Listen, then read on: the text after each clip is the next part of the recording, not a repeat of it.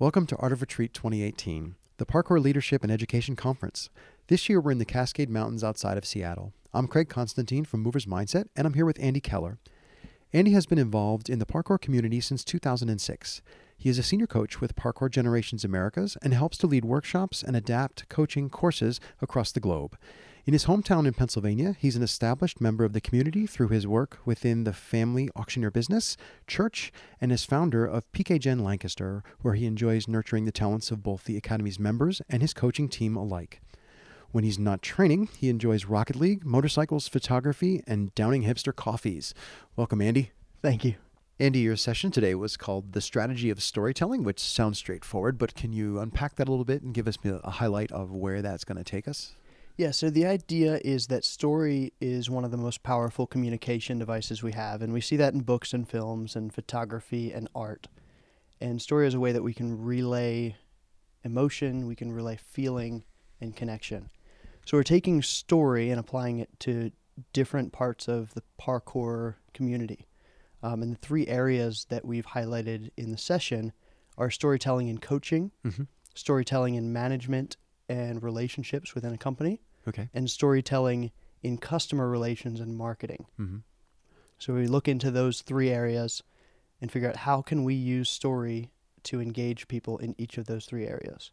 So it seems like there's a common thread running through there. Can you like take the common thread and run with that a little bit? Yeah, so the idea is with storytelling, it's a method of engagement and we can do it through coaching to keep people engaged in a in a certain lesson or stay focused on that task. We can use it to inspire people or to impart lessons that we've learned, and we can share that experience through story. Another way is that we can take story and we can use it as a way to build connection between team members.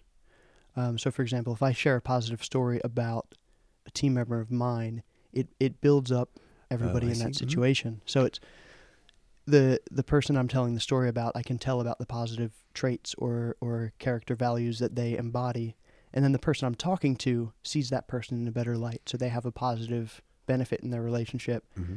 Um, that person learns to trust me because I'm telling positive things about other people, so they're not mm-hmm. worried about me gossiping. They're right.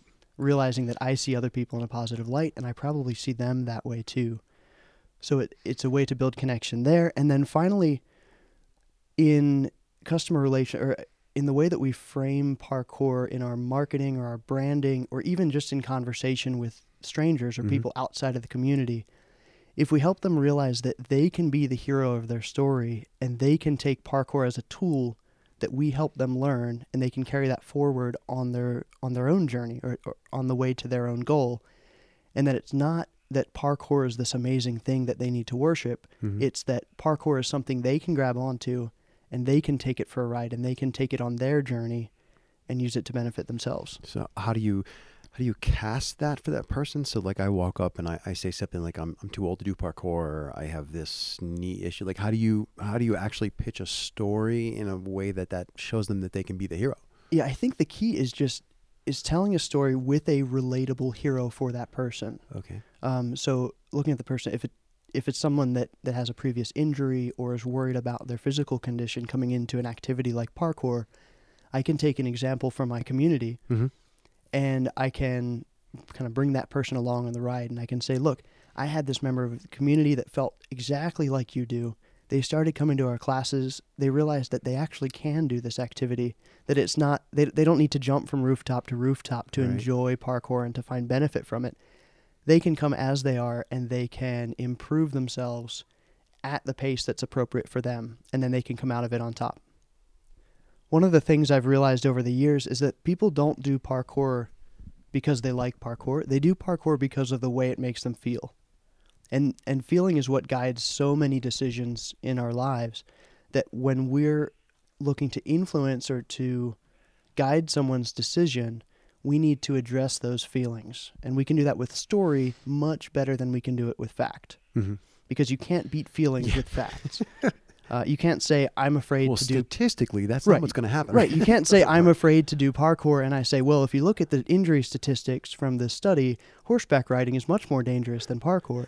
Like that. That's yeah. not going to convince your feelings that this is something you can do safely. Yeah, they'll agree, but then tomorrow morning they're back. Right. So I need to give a relatable story that that person can latch onto to change those feelings. Mm-hmm. So that's kind of the whole point of this session is to talk about how do we engage those feelings with story rather than with facts Mhm. and statistics. I think a lot of people who would be interested in the material that you were delivering are going to either be coaches or uh, maybe PE teachers um, or running a gym. And, and my thought is like, okay, how do I actually take this and, and like, wh- what do I do with it? What's the direct actionable? Like, mm, Yeah, I think the big thing here is to look at everything you do and everything that you present.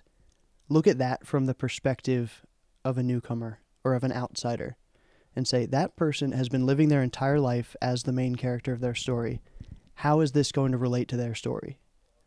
So the challenge that I have for for participants in the session or for people out there is to look at look at your website, look at your marketing material, look at even the way that you talk about parkour and make sure that you're presenting it in a way that the participant is the hero of the story.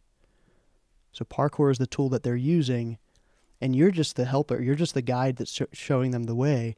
They are the hero and they need to take this journey and this adventure with you and you're going to help them along that way. excellent advice, Andy. Thank you very much. Thanks, Craig. Andy Keller is one of 24 presenters this year at Art of Retreat, so be sure to check back to hear more.